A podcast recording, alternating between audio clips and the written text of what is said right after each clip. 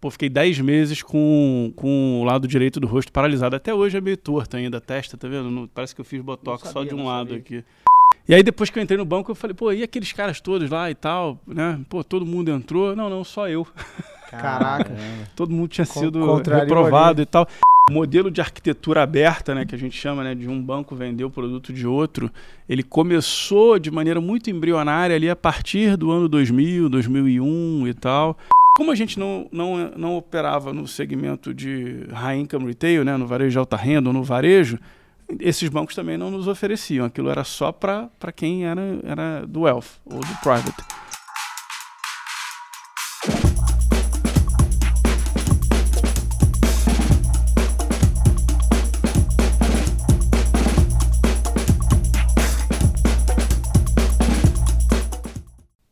Salve, minha rapaziada, sejam muito bem-vindos para mais um episódio do nosso podcast Papo de Tubarão.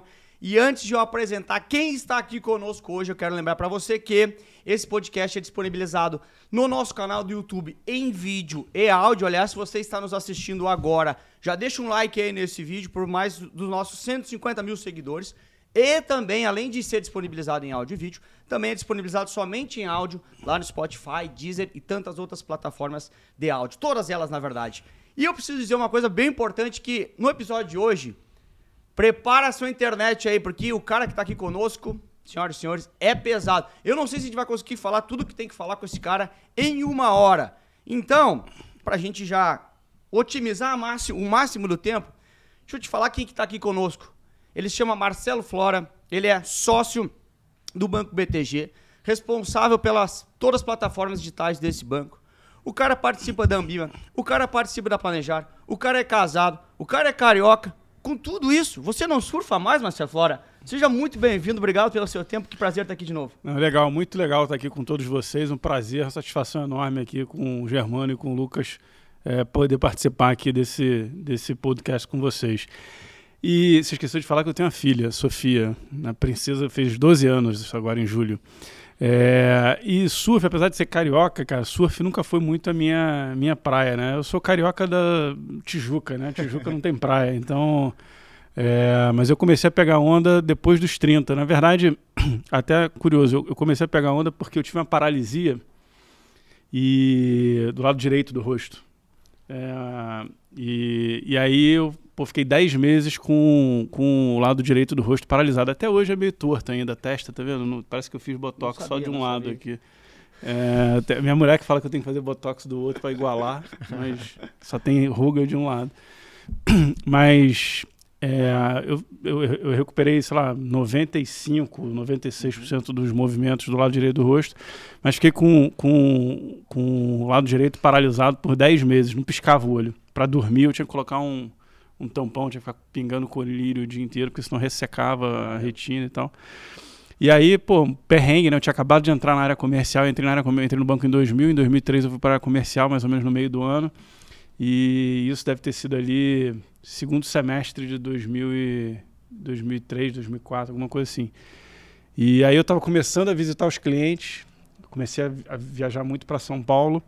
E aí eu ia visitar o cliente, o cliente nunca tinha me visto e eu chegava torto, no, falando soprado.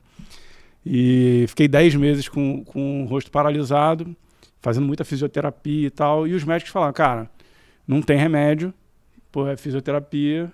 Em algum momento o, o, o, o nervo vai desinflamar, o nervo facial vai desinflamar e você vai voltar a ter, o, ter os movimentos. É importante você fazer a, a, a fisioterapia para cérebro não esquecer como é que, né, como é que transmite os estímulos e tal.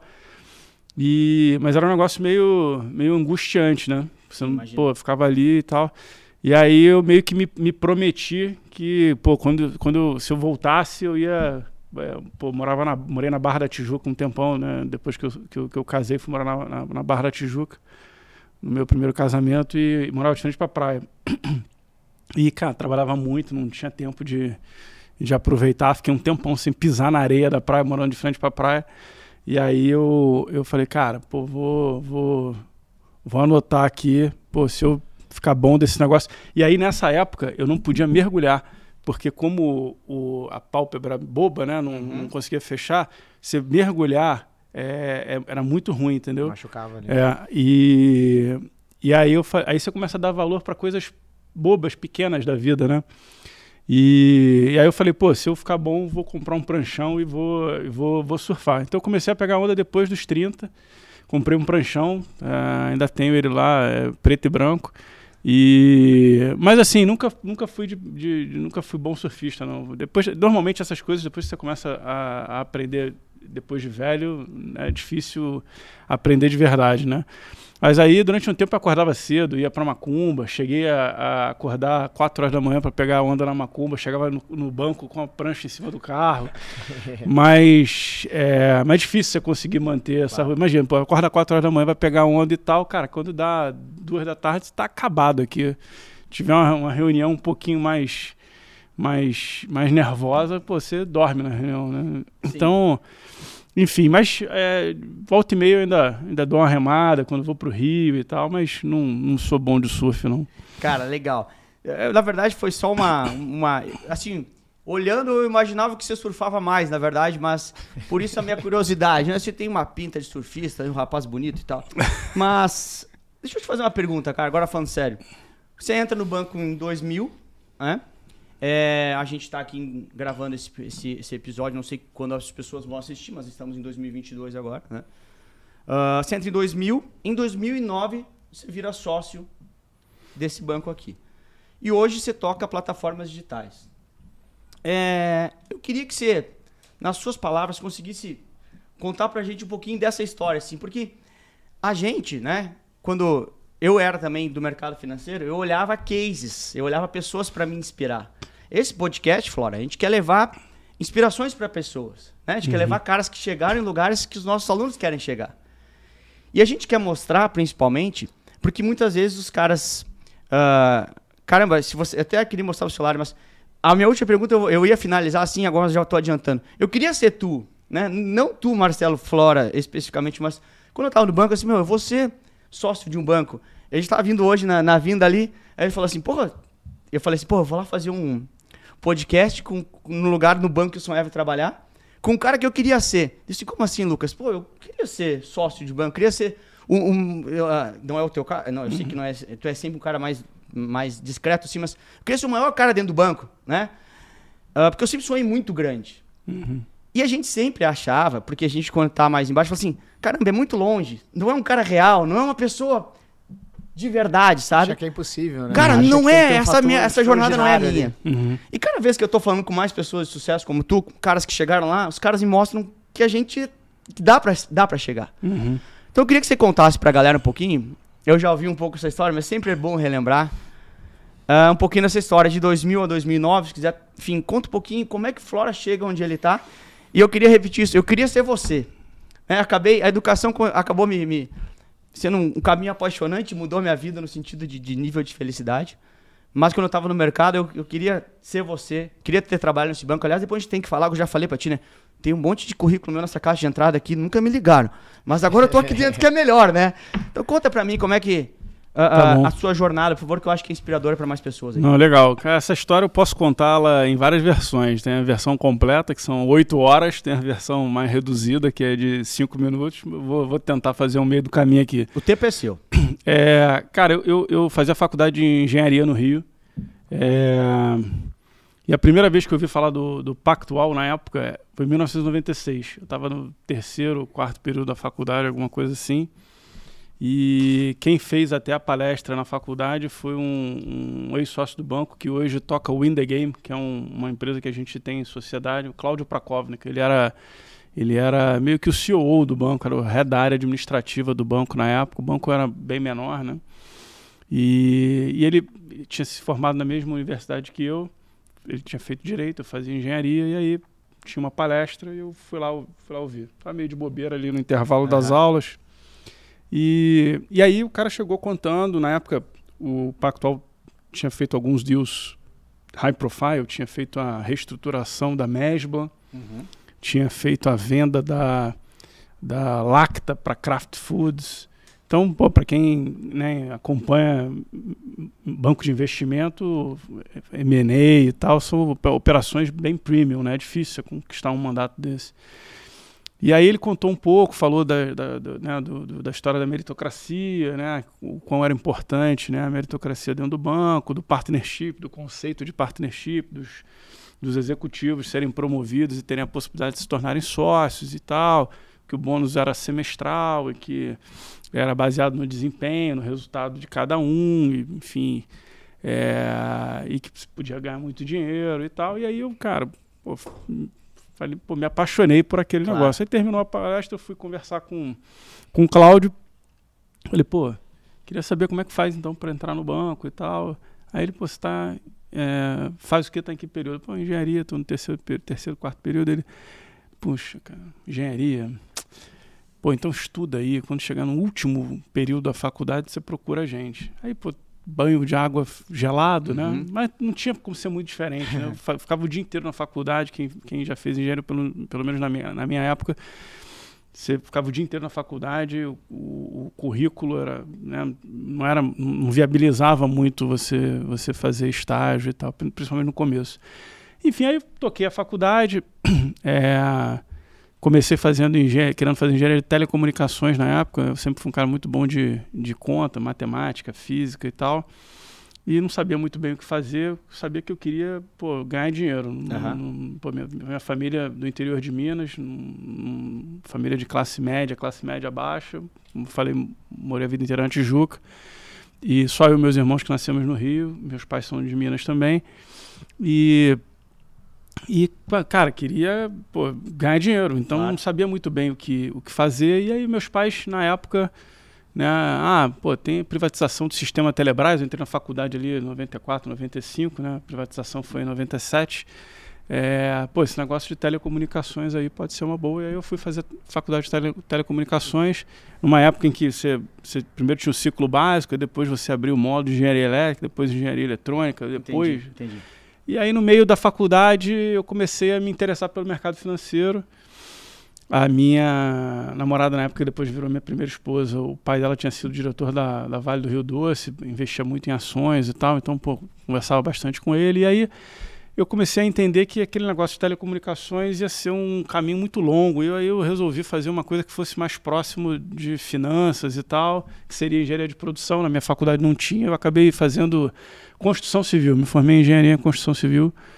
É, e aí, no, no, no, nos últimos períodos da faculdade, eu fazia estágio na Petróleo Ipiranga, no Rio. Quem é do Rio, pô, uhum. setor de petróleo é, é, o, que, é, o, que, é o que tem para né, fazer. Tem o Estado, né? Muito é. forte, né? E e aí é, comecei a fazer estágio na Petróleo Ipiranga, um programa de trainee e tal, fui aprovado, mas continuava é, com, com, um olhar atento para o mercado financeiro. Meu irmão trabalhava no BBM, no Banco da Bahia na época, mais novo do que eu, três anos.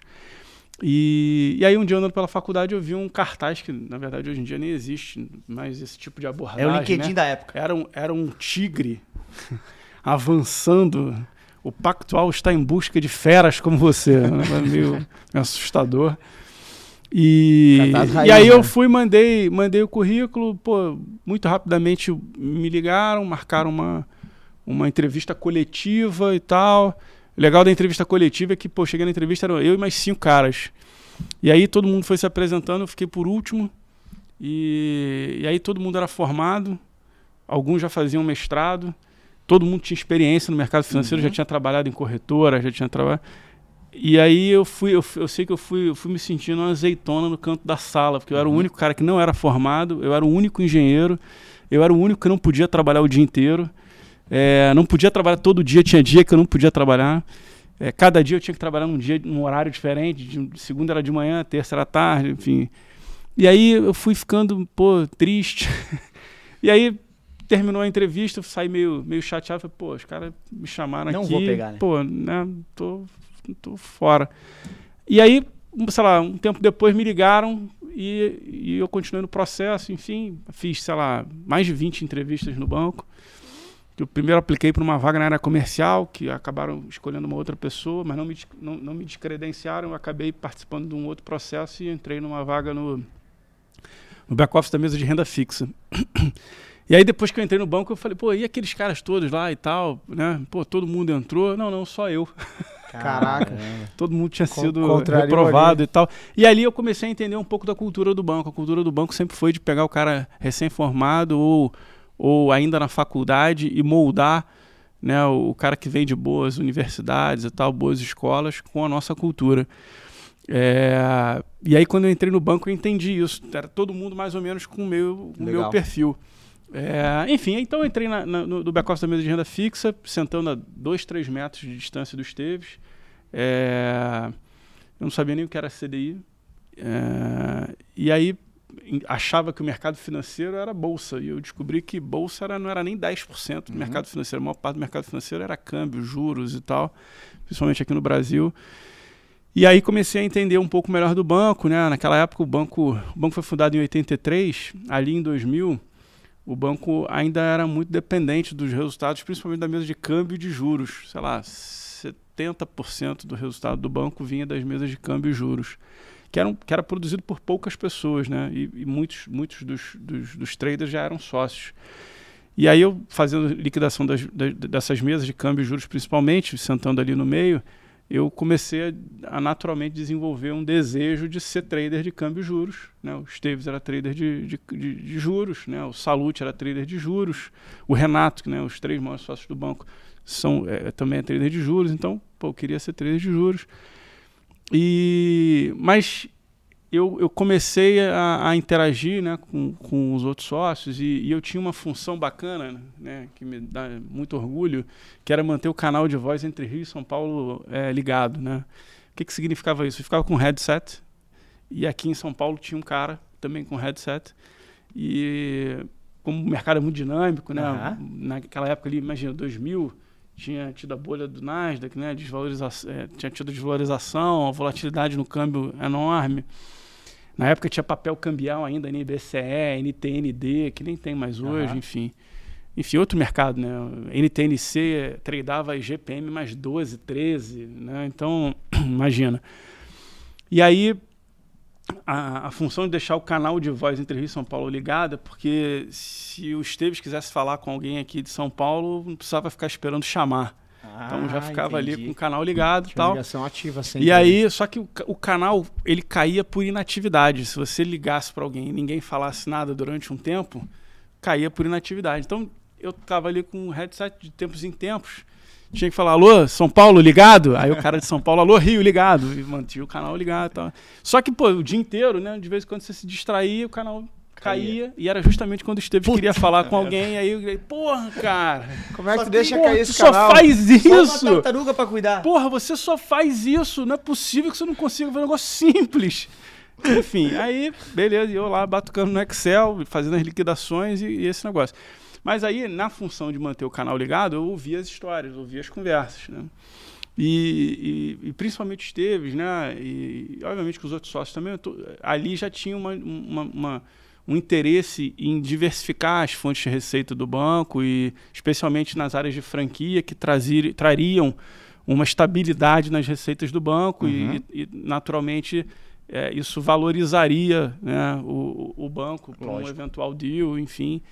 É, então eu- isso começou a me chamar a atenção e aí eu comecei a olhar para as mesas de câmbio e juros e falar, putz, tudo, todo mundo já quase já é sócio, pô, eu vou entrar ali no final da fila, pô, será que esse é o esse é o caminho, né? E aí eu comecei a ter um embate ali, eu comigo mesmo, né? Pô, você quer fazer o que é mais difícil ou você quer fazer o que, né? Você quer ter razão ou você quer ser feliz? Você Uhum. quer ser trader de câmbio para chegar na festa e falar que é trader de câmbio, câmbio, juros, ou você quer seguir um outro caminho qualquer que talvez seja tão mais bem, tão bem sucedido ou mais e tudo bem. Então eu fiquei ali naquele dilema e aí comecei a perceber que tinha um, um- um- um- interesse grande dos, dos sócios do banco, né, de novo, especialmente o Esteves, de poder de expandir as áreas de clientes, né, as áreas comerciais. E aí eu comecei a pensar um pouco fora da caixa e, pô, né, de repente essa pode ser uma, uma, boa, uma boa alternativa, pode ser um bom caminho. Eu sou um cara bom de conta, né, um quantitativo, é, poderia ser um bom trader, né? Na, na época as mesas tinham muito engenheiro, Aham. ambas as mesas. E mas de repente é, eu posso ser um cara muito bom na área comercial e, e, e, ainda poderia talvez me desenvolver pessoalmente também, né? Eu sempre fui um cara mais introspectivo.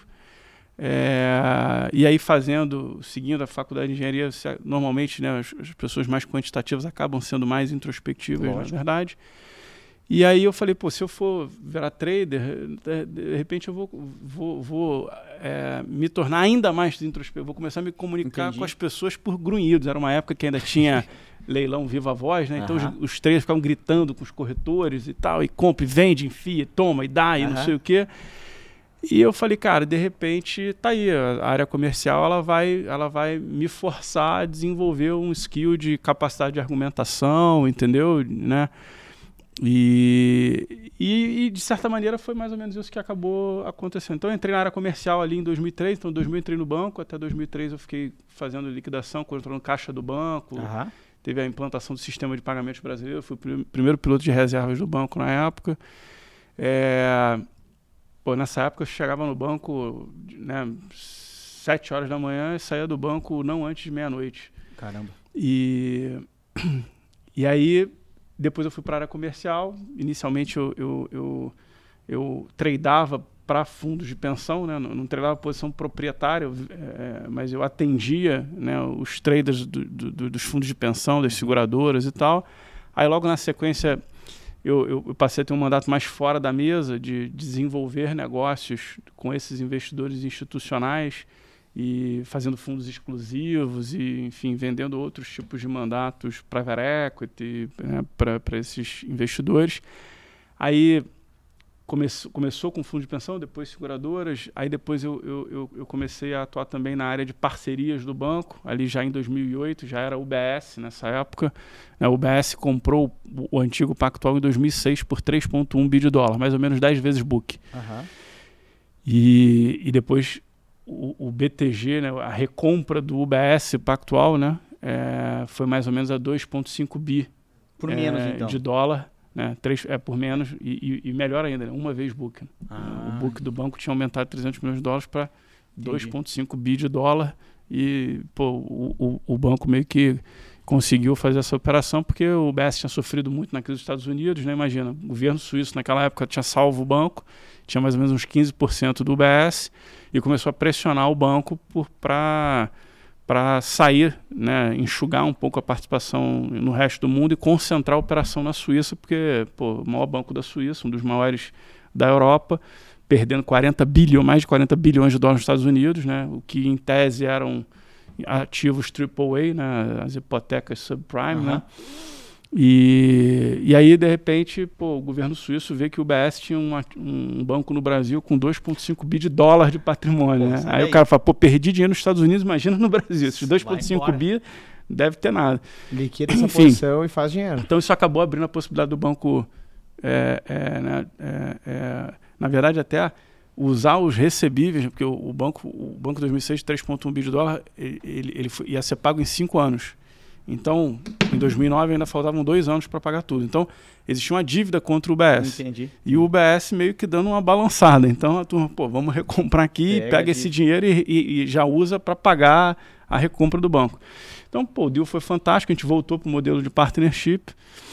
Enfim, é, nessa época, eu comecei, mais ou menos nessa época, eu, eu, eu, eu em, 2009 mesmo, quando a gente voltou ao modelo de partnership, eu virei sócio e passei a coordenar o time de distribuição de fundos, é, que foi a área que eu entrei lá em 2003 como pô, um semi-estagiário. Uhum. É, e, o, e, o, e, o, e o cara mais jovem e, e mais, mais júnior da área.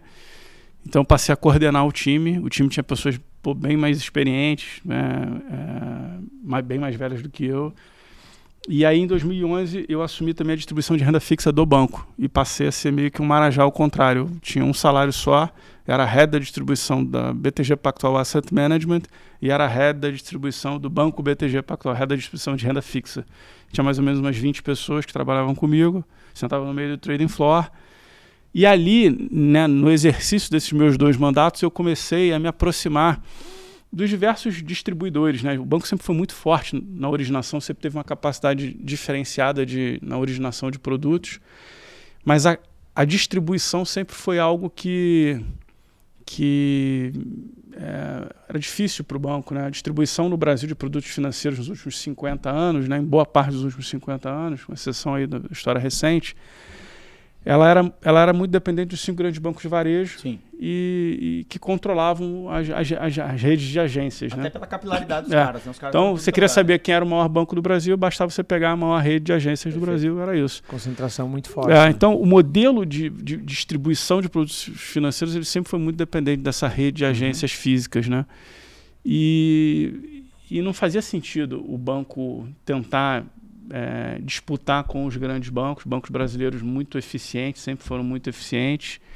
É, e o banco tentar sair por aí abrindo rede de agências não, não, não seria uma estratégia e bem nessa época, né, Flora, nenhum banco de varejo distribuía a sem ser a sua própria, é. né? Exato. Então exato. esquece asset do BTG, asset independente, é. não tinha espaço. É, né? O modelo de arquitetura aberta, né, que a gente chama né, de um banco vender o produto de outro, ele começou de maneira muito embrionária ali a partir do ano 2000, 2001 e tal. A gente, inclusive, uma parceria muito forte com o Citibank. O Citibank é, é, foi um parceiro importante nosso. A gente chegou a ter 10 bilhões de reais de dinheiro de clientes do Citi investidos nos fundos do antigo Pactual. É, e, principalmente porque o, o, modelo nos Estados Unidos já era um modelo de arquitetura aberta. Uhum. O Citi depois acabou vendendo a asset dele no mundo inteiro, virou Western Leg Mason. Exato. E aí ele, ele não tinha o conflito, né? Ele vendia realmente aquilo que fosse o melhor produto. Então a gente cresceu muito no Citi. E esse crescimento no Citi ele acabou nos levando a, a também expandir essas, essas parcerias nos outros grandes bancos.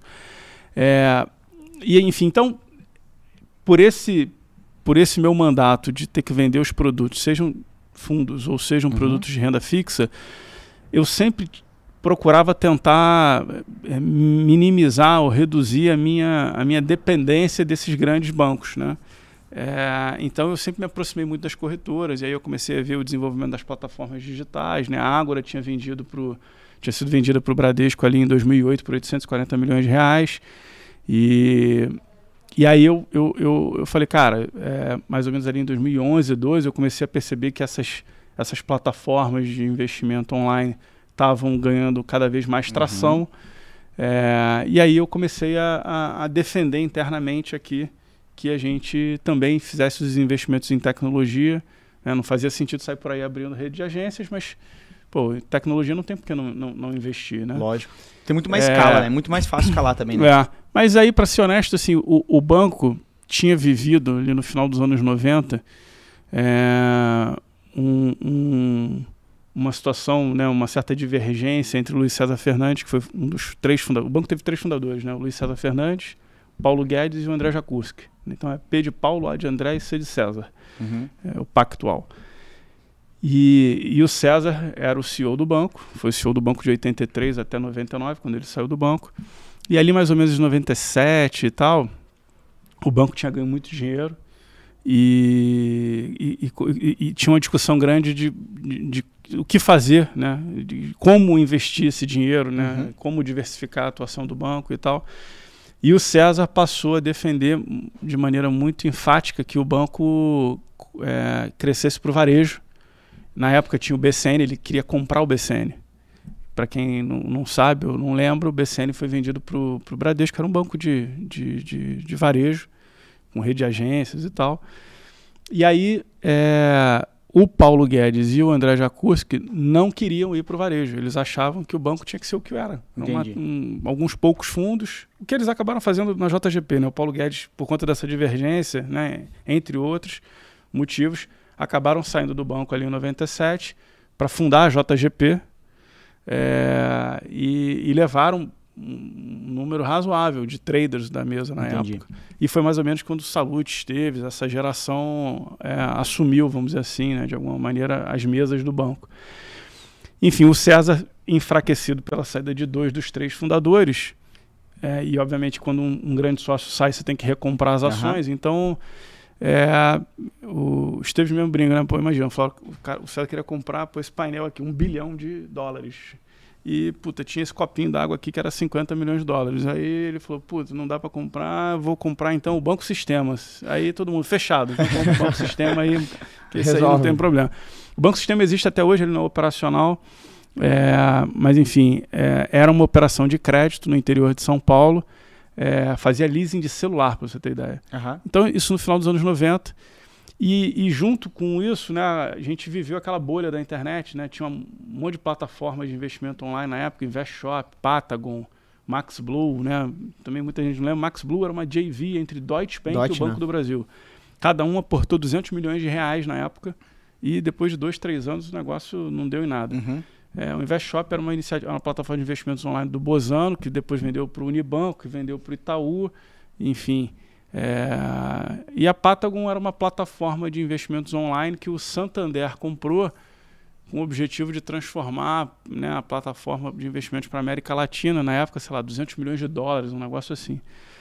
Enfim, essas iniciativas todas foram muito mal sucedidas. E a gente não, não, não viveu exatamente uma, uma experiência de uma plataforma de investimentos online, mas tinha vivido essa experiência frustrante com o, o Banco Sistema. Inclusive o Salute, que hoje é CEO do banco, ficou encarregado de ir lá e encerrar as operações do. Banco Sistema.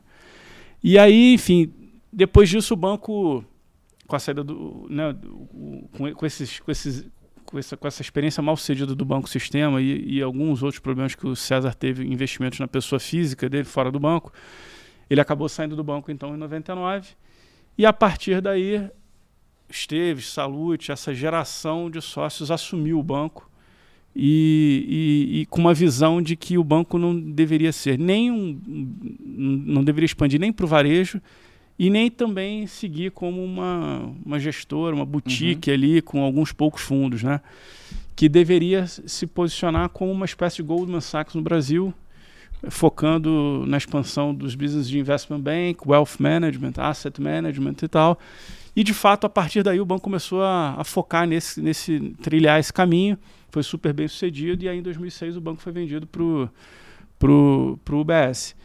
É, mas enfim, eu estou contando essa história toda para dizer que, é, na verdade, é, a gente ali em 2011, 12, quando eu comecei a falar de, pô, ó, temos que fazer os nossos investimentos aqui, construir a nossa própria plataforma, porque senão a gente corre o risco de sair da dependência dos grandes bancos para depender de um grupo de corretoras. Sim. E, pô, tudo bem depender dos grandes bancos, porque eu não tenho a rede de agências que eles têm. E as redes de agências eram uma barreira de entrada, né? A nossa, a nossa entrada na, na, na, Demandava na- na grana distribuição. e tempo, né? é.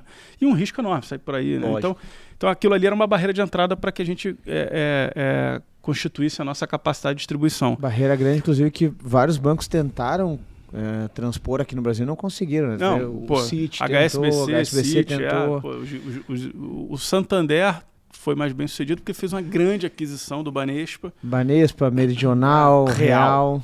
Real. É, exato, que já tinha comprado o, né, o ABN, que tinha comprado o Real, né? Então, é, enfim, o, o, o, que na verdade mostra que, é, de fato, os bancos brasileiros, eles são bastante é, eficientes, né? Uhum. Então, se não fazia sentido replicar a rede de agências para tentar é, concorrer com os grandes bancos, né? Na- nessa parte das das agências físicas, não parecia fazer sentido você não fazer um investimento de tecnologia, né? Isso não é um- uma barreira tão intransponível assim. Mas enfim, em função dessa experiência talvez é, é, passada, né, com, com, com essa discussão de ir para o varejo, não ir para o varejo, e da má, da, da, da má experiência também com o Bozano. O Bozano foi um grande é, concorrente do banco lá atrás, né, Uhum. foi vendido para o Santander ali já né, com, com, com, com um pouco mais de dificuldade, no final dos anos 90 também.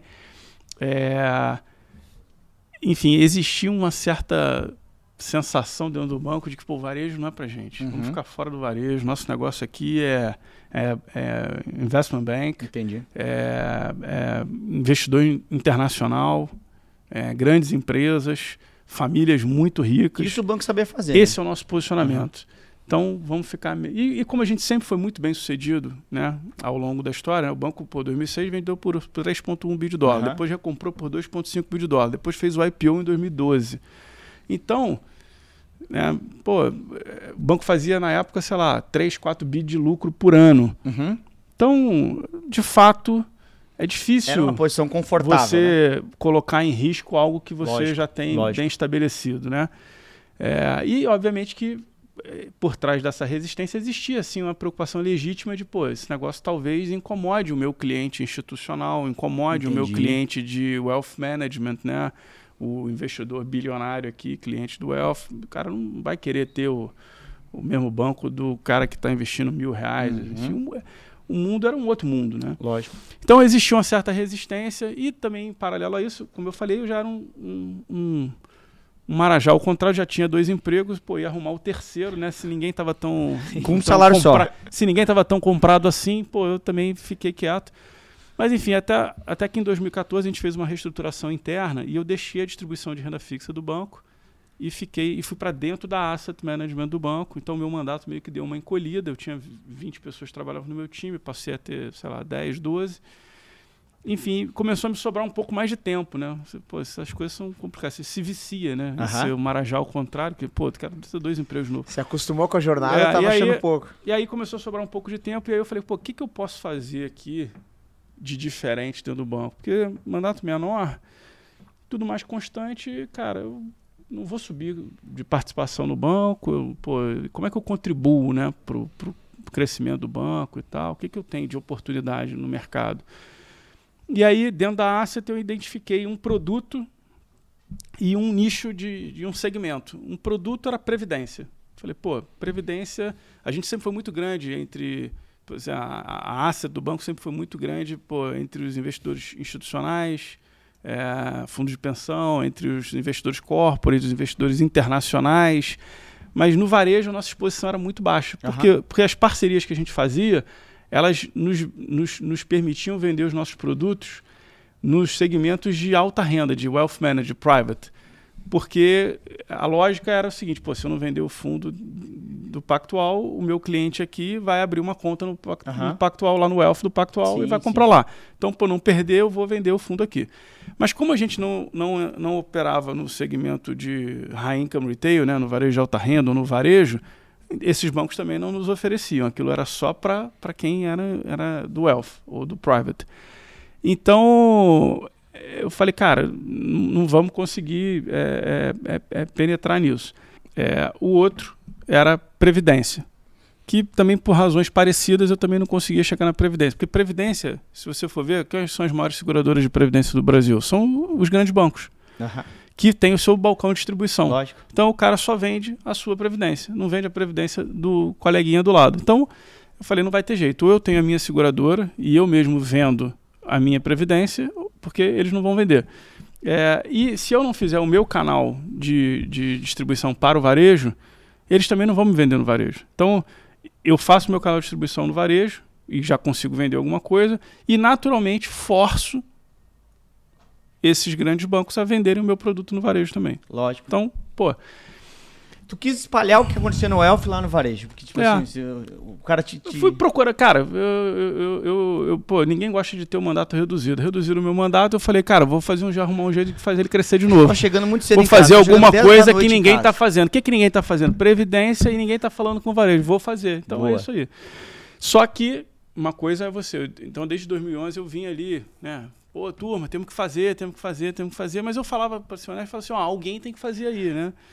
Em 2014, o que mudou é que eu falei, pô, cara, eu quero fazer. Legal. Eu Só que aí também, negócio. o que muda, o que, que mudou no meu mindset entre 2012 e 2014?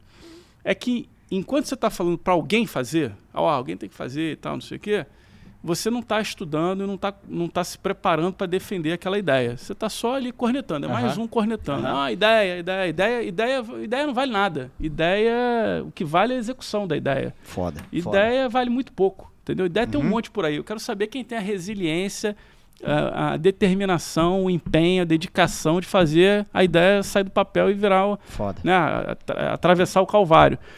Então, o que aconteceu em 2014 é que eu falei, pô, legal, quero defender esse negócio. Mas antes de eu defender, pô, duas coisas podem acontecer. Eu, eu consegui convencer, Aham.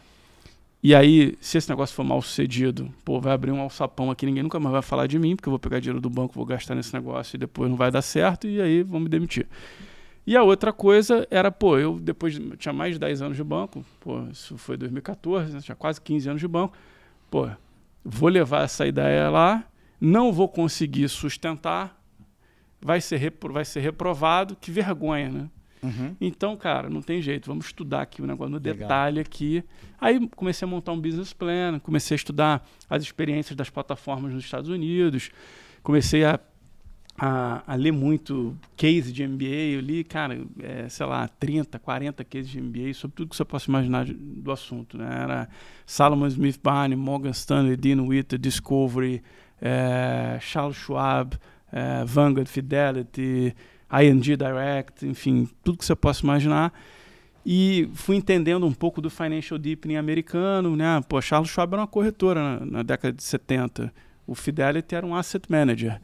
Depois de 30, 40 anos, esses, esses caras se transformaram em plataforma de investimento online.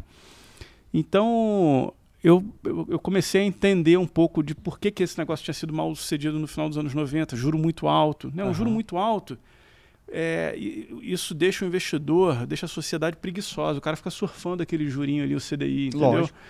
É, então eu comecei a, a- a entender que. E ali em 2014, a gente já tinha passado por aquele período ali de juro, a gente já, a gente já testado aquele 7,25 Uhum.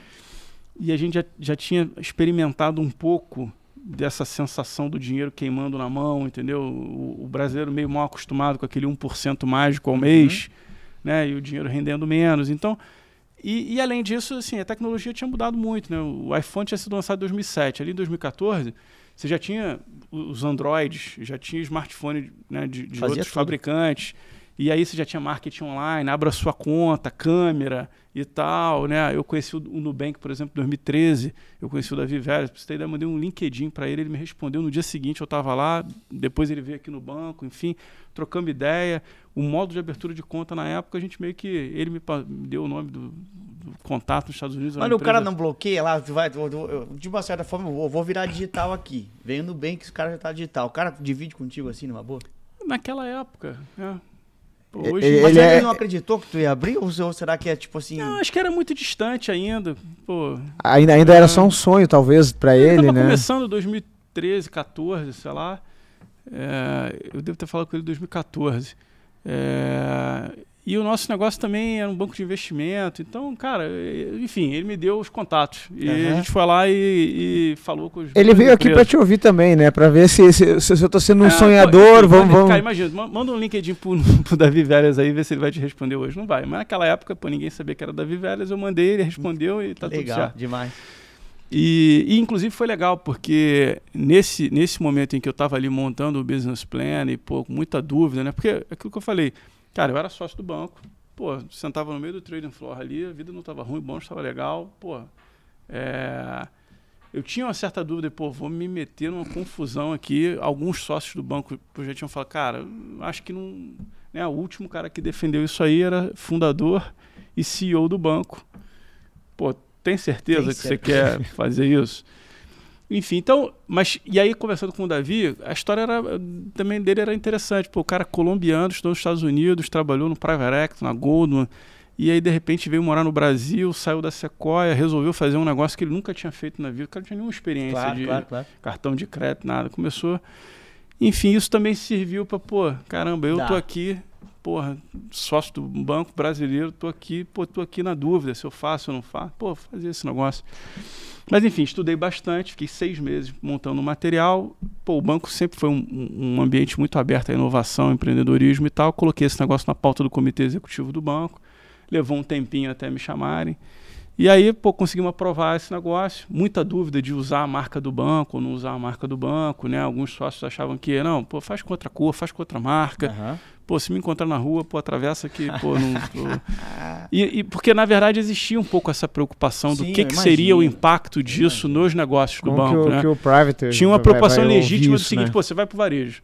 Vai começar. ter- É impossível no varejo você manter o mesmo nível de excelência que a gente tem no atendimento dos clientes aqui. Uhum. Porque até aquela época não tinha investimento em marketing. O investimento em marketing aqui era receber um cliente para almoçar no banco. Aham. Você conhecia um a um. Legal. Os relacionamentos eram relacionamentos de longuíssimo prazo. Então, é, de fato, é muito difícil. Então, existia essa preocupação legítima de, pô, como é que eu garanto que eu vou ter o mesmo padrão Lógico. de qualidade, né? Lógico. E aí, no final disso, o meio termo foi o BTG Pactual Digital. Uhum. o digital ele deu a licença poética para ter canal do YouTube, para poder fazer Instagram, né, para fazer esse Legal. monte de coisa que a gente que a gente hoje faz. O banco, pô, o Instagram do banco tem quase 500 mil seguidores, o YouTube do banco tem mais de 500 mil seguidores e tal.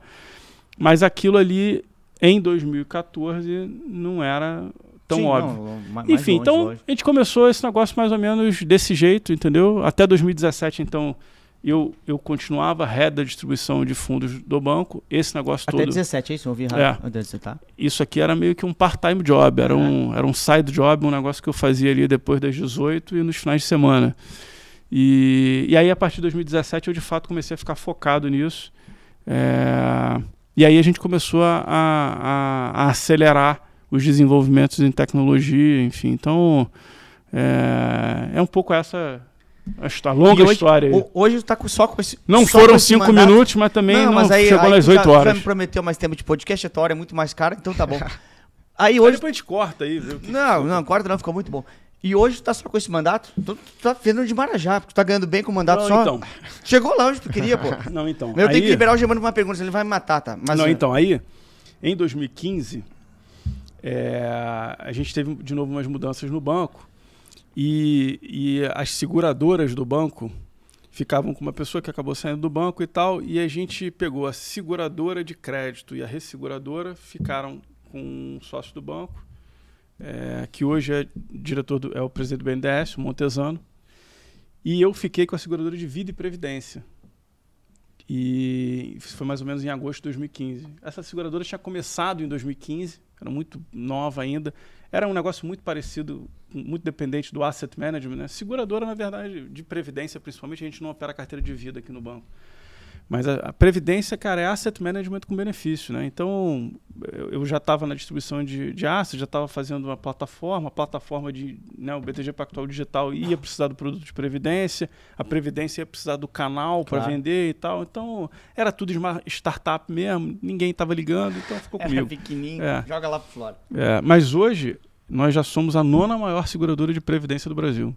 Caramba, Eu tenho mais de 10 bilhões de reais na previdência. sensacional, sensacional.